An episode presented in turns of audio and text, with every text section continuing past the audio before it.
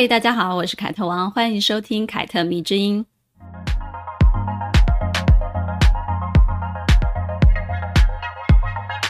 之前我们选读的都是张爱玲比较早期的作品哦，都是她二十几岁的时候写下的短篇小说跟中篇小说，比如之前分享过的《封锁》《第一炉香》《倾城之恋》《红玫瑰与白玫瑰》都是哦。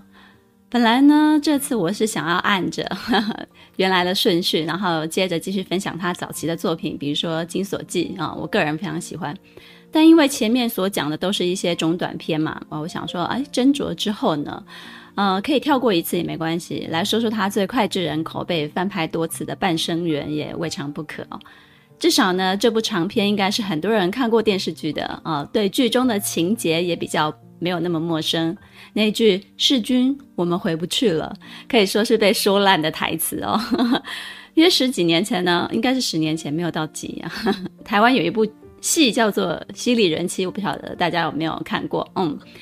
他还沿用过这句话呢，把它改成“哦，瑞凡，我们回不去了。”看过的应该都还是记得的。嗯，说起《半生缘》呢，他对张爱玲来讲，嗯，也是很有意义的。这部长篇小说呢，是他跨入三十岁之后的一个代表作，也可以说是他早期跟后期青年与中年之间的一个作品，可以视为一个分水岭哦。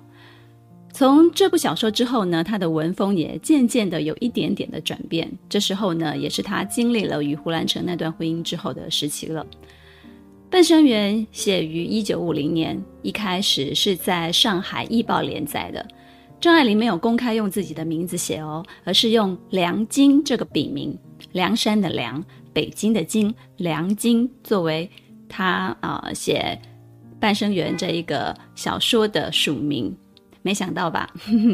张爱玲也会用小号写文呢。小号也不是现在才有的专属。半生缘原本不叫做半生缘啊，它的原名叫做十八春，是写顾曼桢与沈世钧两个人经历过十八年的春天的一个爱情的故事，并且带出围绕在他们身边的一些人事物与上海的以及整个中国的变迁。一九六七年二月到七月。台北的《皇冠月刊》也开始连载了，只不过呢，这次的连载是张爱玲基于一九五零年《十八春》的基础所改编的，然后呢，把《十八春》这个名字改成了《枉然记》，删去了原本《十八春》末尾扯到当时政治时局的那些描写，并且呢，把十八年的岁月改成了十四年。一九六九年的三月，《枉然记》以《半生缘》这个名字正式成书出版。自此，这部长篇小说的名字终于尘埃落定了。嗯，据说呢，那个时候对取什么名字啊，张爱玲一直举棋不定哦。然后他就问自己的好友宋琦夫妇说：“嗯、是要叫做《枉然记》比较好呢，还是《半生缘》比较好呢？”他的好友就说了：“嗯、呃，《枉然记》听起来不太像小说的名字，《半生缘》虽然俗气了一点，呵呵，但是比较像是小说会用的书名。”我想啊，张爱玲之前用《枉然记》做小说的名字，应该是取自于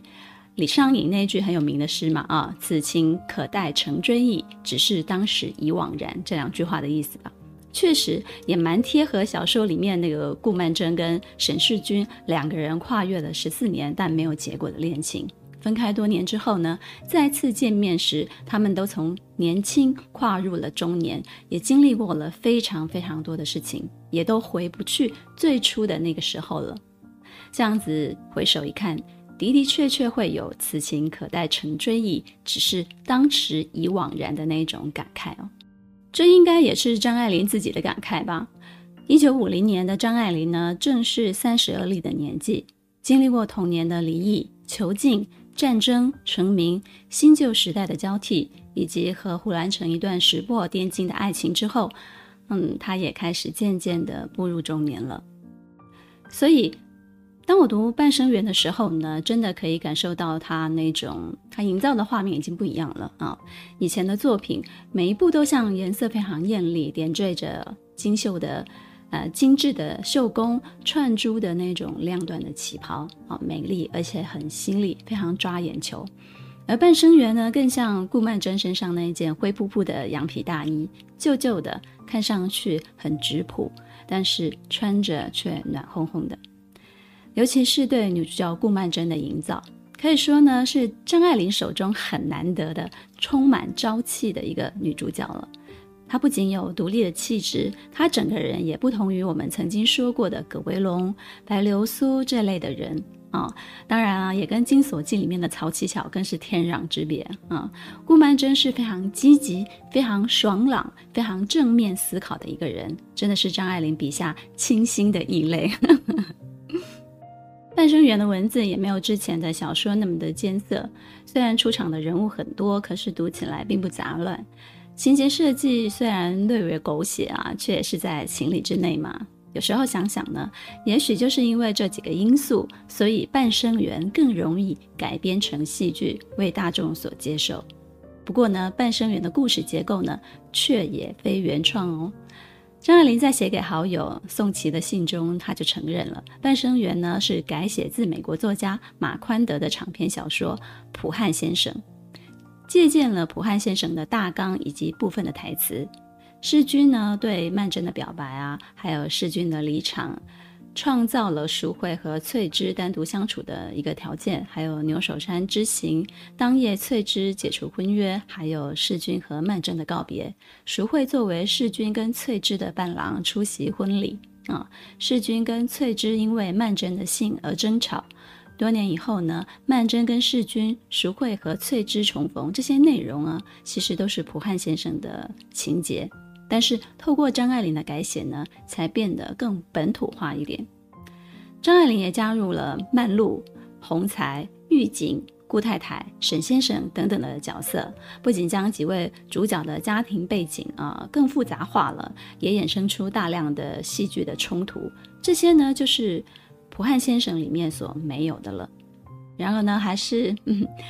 经常有人给这个。这部小说扣上了一个抄袭的帽子啊啊！但是我个人觉得，张爱玲在结构、背景、人物以及主题等等的方面，其实都进行了大幅度的调整了。她把它更中国化了，就是让我们读起来比较像是我们身边会发生的事情。她已经脱离了普汉先生原本故事的内容跟架构了。也或许啊，半生缘的原创度是要打一点点折扣的，但是呢，我觉得离抄袭还是有很大段的距离哦。因为在文学的创作上呢，本来就是会有相互启发啊，不断创新的一个过程。例如《红楼梦》就有《金瓶梅》的影子啊啊，莎士比亚的戏剧其实也能看出很多希腊神话的感觉。但是不管是《红楼梦》还是莎士比亚的戏剧，却也都是不可复制的经典，对吧？嗯。那么，也许有人现在还不知道《半生缘》这个故事的大概，那我就在这里简述一下好了。故事呢，其实是发生在一九三零年代的上海，在同一间工厂做事的世钧和曼桢自由恋爱，成为了一对恋人。他们有一位共同的好友，叫做淑慧。曼桢早年丧父，姐姐曼璐呢，为了养活一家的老小。告别了恋人玉景，并且解除了婚约，去当舞女赚钱了。最终呢，她嫁给了有妇之夫祝鸿才。但不能生育的曼璐，为了保全自己的地位，让自己的老公祝鸿才强暴了自己的妹妹顾曼桢，并且使她怀孕生下孩子，而且呢，在此之间呢，还囚禁了她一年。自此呢，就葬送了曼桢与世钧的爱情了。而曼露死前呢，他就委托了他的妹妹曼楨照顾孩子。曼楨为了孩子，委屈了自己，嫁给了祝鸿才之后呢，又因祝鸿才出轨，所以他就打了离婚的官司，争取到了孩子的监护权。而在这期间呢，世钧也因为家里的催促，为了继承家业而娶了门当户对的富家小姐翠芝。几经流转。当他们再次见面的时候呢，大家都走向了不一样的人生了。往事历历在目，但是人事都已非从前。当然，这是主线的一个故事的架构，还有其他支线的故事一同构成了这个发生在一九三零年代上海的一个故事。我最喜欢的描述就是《半生缘》的开篇，嗯，他是用沈世钧的内心的描摹开始的。他是这样写的：他和曼桢认识已经是多年前的事了，算起来倒已经有十四年了，真吓人一跳。马上使他连带的觉得自己老了许多，日子过得真快，尤其对于中年以后的人，十年八年都好像是只顾间的事，可是对于年轻人，三年五载就可以是一生一世。他和曼桢从认识到分手不过几年的功夫，这几年里面却经历过这么许多事情。仿佛把生老病死一切的哀乐都经历到了。曼桢曾经问过他，他是什么时候开始喜欢他的？他当然回答说，第一次看见你的时候。说那个话的时候，是在那样的一种心醉的情况之下，简直什么都可以相信。自己当然绝对相信那不是谎话。其实他到底是什么时候第一次看见他的，根本就记不清楚了。看过小说的应该都知道，呵呵，其实是曼桢最早注意到世钧的。世钧要一直到大年初四那一天，跟淑慧一起在小饭馆吃饭，巧遇了曼桢，才真正第一次注意到眼前的这位姑娘。所以，如果真的追根结底的话，其实是顾曼桢最早注意到沈世钧的。张爱玲的笔下呢，从来没有过曼桢这样心态健康、积极的女主角。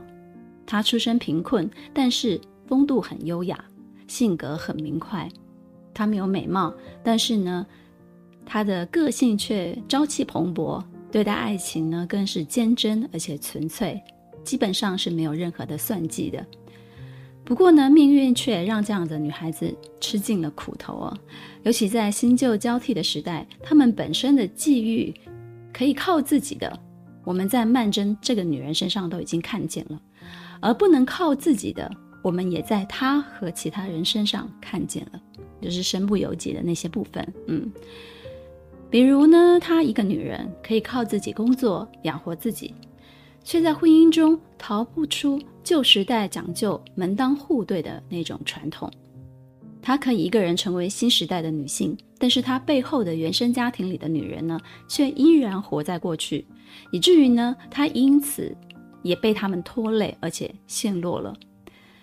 这部小说呢，也透过爱情跟婚姻讨论了所谓的中国的阶级啊传统影响个人选择的一个结果。而这些影响呢，可能直到现在都没有因为时代而改变，可能改变的也很少啊、现在的风气虽然很自由，女人的地位虽然也是逐渐的提升啊、有大幅度的跨越，可是呢，我我们我觉得啦，我们在谈恋爱或者是我们讲到婚姻的时候呢，也依然受到某一些传统的束缚。一开始呢，我们看到了曼桢跟世钧的相遇。两个人开始互有好感啊，谈起了恋爱。在工厂里呢，他们一个是做文书内勤的，一个是实习的工程师。在工作地位上呢，可以说是十分平等的啊。如果把他们放在工作上面来讲的话，他们的地位其实是相当的。这样的两个人，如果来自差不多的原生家庭，应该很快就能够论及婚嫁。但偏偏呢，曼桢背后的家庭。世钧背后的家庭呢，啊、都使他们无法顺利的结合，成为他们的变数之一。离开职场之后呢，单从家庭背景看起来，他们就有了贫富的差距啊、就有了阶级之分了。比如呢，曼桢的父亲在他十四岁的时候就过世了，留下了顾家一家的老小。为了生存呢，曼桢的大姐曼璐就只好牺牲自己的幸福跟青春，出去工作养活所有的人。在这个传统的中国社会，其实是很常见的现象哦。尤其是女孩子，最年长的那个女孩子，基本上是没有追求个人幸福的自由，只因为她比他们的弟弟妹妹早出生几年，父母就认为她应该牺牲，然后成全其他的人。尤其在重男轻女的家庭当中哦，更可怕的是，凡是女孩子都没有追求个人幸福的自由。她们只要是成年了，就会被父母推出去工作赚钱，以便成全家里的男孩子，比如说他的哥哥或者是他的弟弟，供他们读书。因此呢，也养成了这些哥哥弟弟们日后长大，并不会感谢姐姐或者是妹妹们当初的牺牲，反而是对他们更予取予求啊、认为这是理所当然的。如果你看你自己的外婆那一辈啊，妈妈那一辈那一辈的奶奶那一辈的人，应该有些时候会发现这样的一个状态啊、就是在这个家庭里面有很多的姐姐妹妹们，他们其实是出去工作赚钱，供养家里的。男孩子、弟弟、哥哥读书求学的，嗯，这个跟中国传统家庭的遗产啊，传男不传女有很大的关系。女性在旧时代想要追求个人的幸福，真的就只能仰赖婚姻了，就是看他们之后嫁给什么样的人。所以，所有的女人都非常的重视婚姻。嗯，如果你很不幸嫁给了一个很糟糕的人，那后半生也真的就是无穷无尽的心酸了。曼桢的姐姐曼璐就是这样子一个非常可怜的女人。她在被自己的母亲推出去工作的时候呢，也只是个什么都不会的啊十七、十八岁的小女孩啊。这个社会不会给她什么样的好工作的，唯一的出路呢，就是出卖皮肉，赚女人最原始的那个钱。她牺牲自己给全家人温饱，并且给自己的弟弟妹妹们都可以念书求学。却在年华逐渐褪去的时候呢，弟弟妹妹们逐渐长大成人了之后呢，成为家族里面不光彩的一个代表。尤其是母亲哦，特别害怕曼璐的职业成为日后儿子们的阻碍。哦我觉得顾太太这个人也是一位非常自私而且没有担当的一个母亲，因为她的软弱跟无知哦，连续害了自己的大女儿跟二女儿，让他们都走向了悲惨的命运。比如曼璐嫁给了祝鸿才之后呢，跟她的妈妈说：“我自己生不了孩子，难保家中的地位。”那顾太太就说：“你可以借腹生子。”书里是这样写的。她母亲那一套妈妈经，她忽然觉得不是完全没有道理的。有个孩子就好了，借别人的肚子生个孩子，这人最好还是她妹妹。一来是鸿才自己看中的。二来，到底是自己的妹妹容易控制些。你看，想一想，想一想，真的是 在我们这个年代想想，真的是怎么会这样？但是在他们那个年代，也许他们的母亲就会叫他们这样去做。于是呢，就有了曼露监禁曼楨，让自己的丈夫强暴自己妹妹这样毫无人性的毒计出现了。这一切追根究底啊，其实跟顾太太最初的决定有关。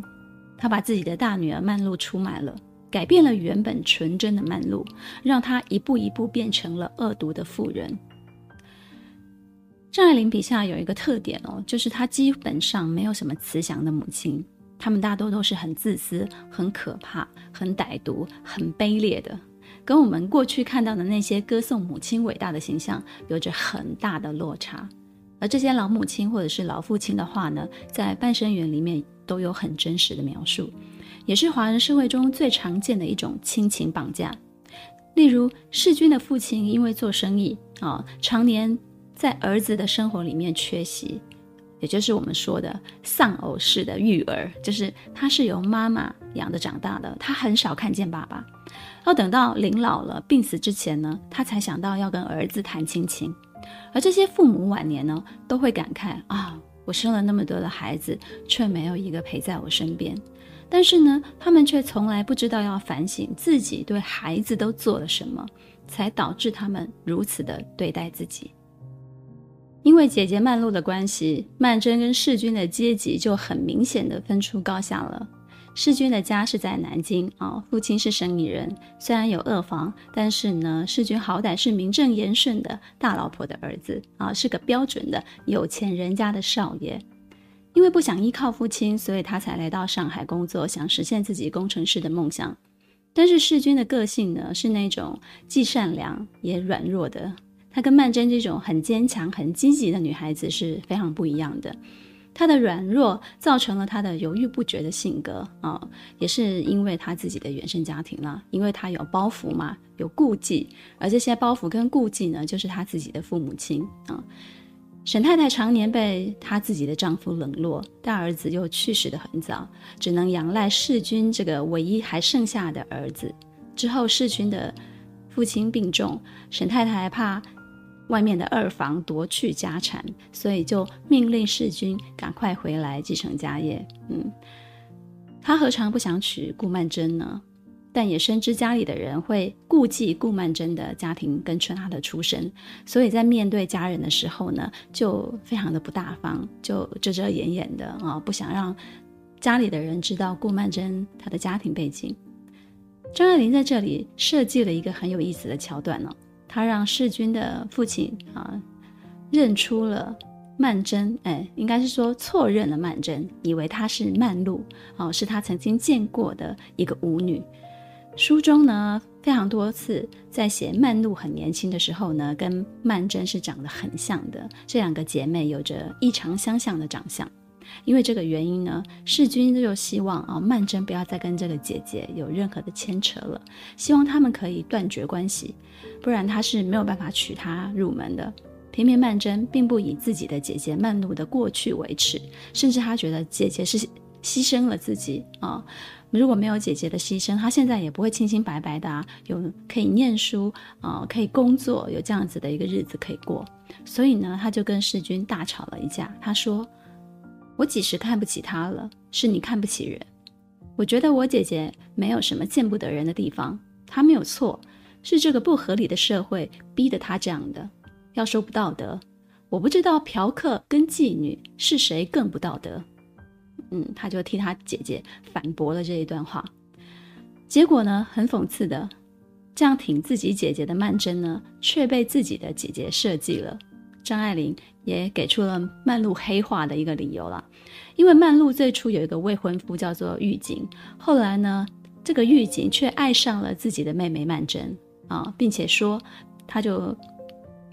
啊，玉景就后来就还跟曼璐说。过去对他的一切的情愫呢，都很幼稚、很可笑，被自己的初恋这样子无情的推翻哦，导致曼露长期就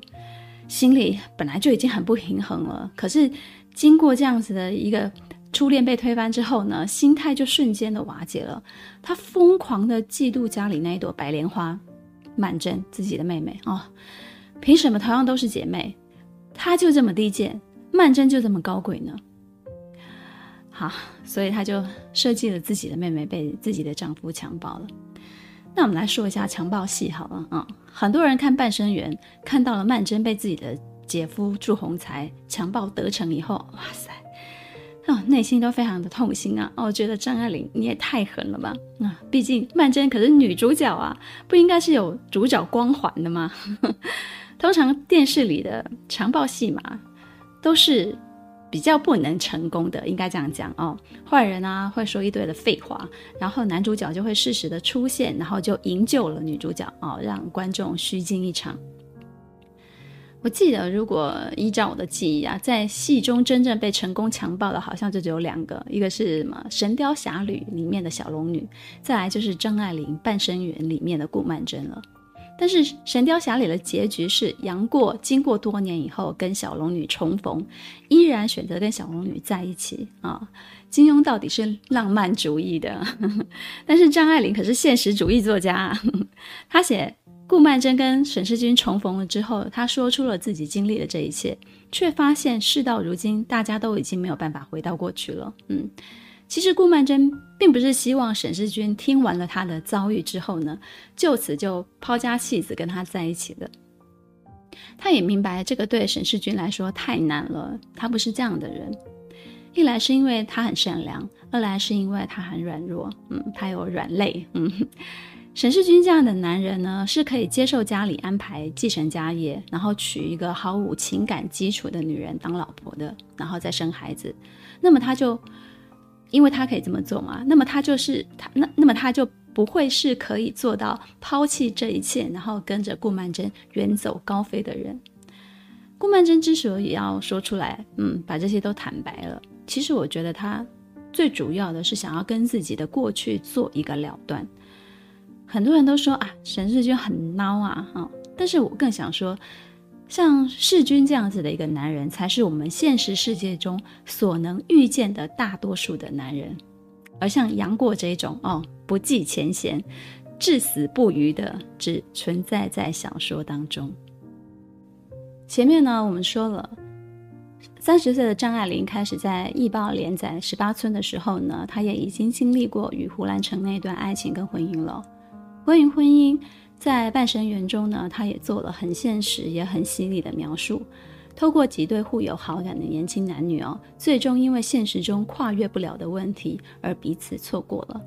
他写人们结婚的理由千奇百怪，为了面子结婚，为了钱结婚，为了父母结婚，为了孩子结婚，因为到了年纪而结婚，因为顺手而结婚，却从来不是因为我爱这个人而结婚。例如曼璐因为年纪到了，加上曾经做过舞女，所以跟祝鸿才这个窝囊废结婚。曼楨为了孩子，为了姐姐生前的嘱托，最后跟祝鸿才结婚。沈世钧因为顺手呵呵，因为家庭关系，最后跟翠芝结婚。就算他不跟翠芝结婚，他也会跟任何一个门当户对的姑娘结婚。淑慧为了报复翠芝，跟纪航森的女儿结婚，并且将永远跟这一类年轻、漂亮、有钱的小姐结婚。翠芝因为曾经。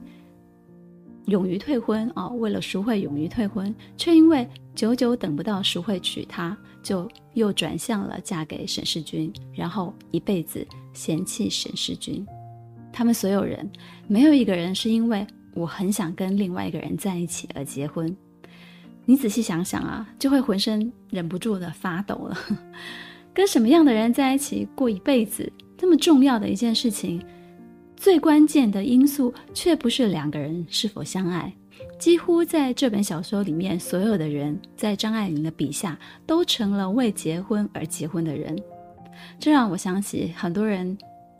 呃，都为了张爱玲嫁给胡兰成而感到很不值得。但这件事情在我看来有什么好不值得的呢？张爱玲当初确实是很喜欢胡兰成的啊，就算之后离开他，也是经历一番内心挣扎，然后结束婚姻的。这样有始有终对待自己内心永远诚实的张爱玲，反而是我比较欣赏的。有人问我，啊、你当初决定结婚来北京，然后跟某人一起奋斗的时候，有没有感到害怕呢？是什么让我有这个勇气的呢？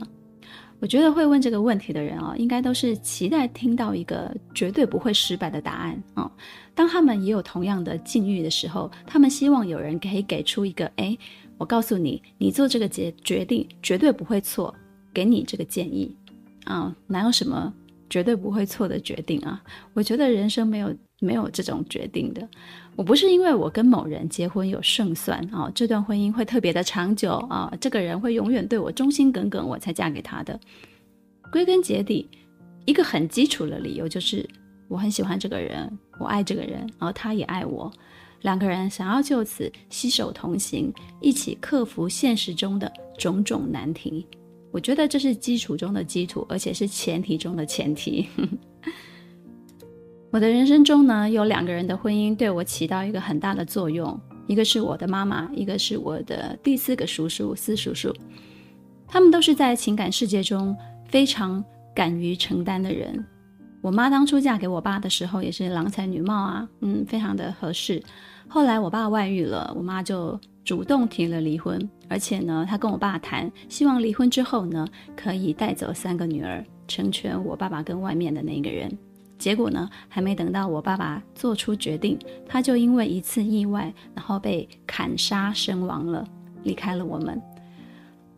我妈在我爸的葬礼上面见过一次那个阿姨啊，她是我爸爸公司的会计，她哭的哭的非常的伤心哦，我妈妈还过去安慰了她。之后呢，他就独立抚养了我们长大了。也为我们提供了很健全的家族的环境啊，所以呢，就一直待在我的爷爷奶奶身边，替我的父亲尽长子的责任跟义务。他的所作所为得到我父亲这边家族的所有人的支持跟尊敬，我觉得是一股非常坚定而且很温柔的一个力量。而像我妈这种拿得起放得下的女人呢，也一直都是我的榜样，也深深地影响我对情感的态度。再来呢，就是我的四叔叔了，他是一个非常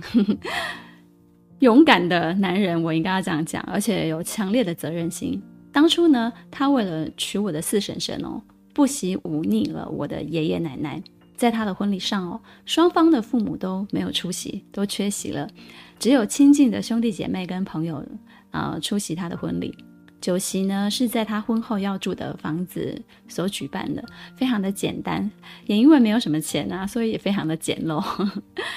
婚后呢，他一直很努力的工作，改善家里的情况，而且还去补念了书，然后取得大学的文凭。再来呢，他就是重新要修补他跟他自己父母的关系，他也没有逃避去面对哦。呃，我觉得我叔叔是除了我爸以外哦，作为家中四个儿子当中哦，他是回家回得最勤快的那一个了。哪怕我爷爷始终都没有原谅他，他也经常回家走动。该做的事情从不推辞，以至于后来我奶奶呢，终于放下了啊，接纳了他，也接纳了我的婶婶。但是在我看来啊，我爷爷虽然没有正面的原谅他，那就是没有真的很表明心意这样子，但是呢，却也在自己心中接纳了自己的儿子跟自己的媳妇，因为我每一年哦，都会帮我叔叔。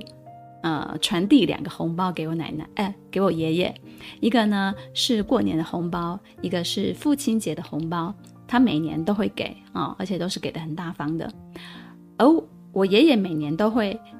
看到了以后，就会问我说：“哦，这是谁叫你拿来的红包啊？”我就说：“哦，是我四叔叔。”然后他就会说他不想收，哦，所以就是这样子，每年都要演一出这样子一个戏嘛。就在这个一给一退之间呢，我想，其实。我后来想一想，其实这个就是旧时代父子之间难以言喻的一种情感的交流了。他们没有正面的，好像就说哦，我原谅你了，哦，谢谢父亲的原谅。他们没有这样，但是因为他们透过这些事情而达到了一种交流，就是其实我也不计较，也不计较了，这样子我也接纳你。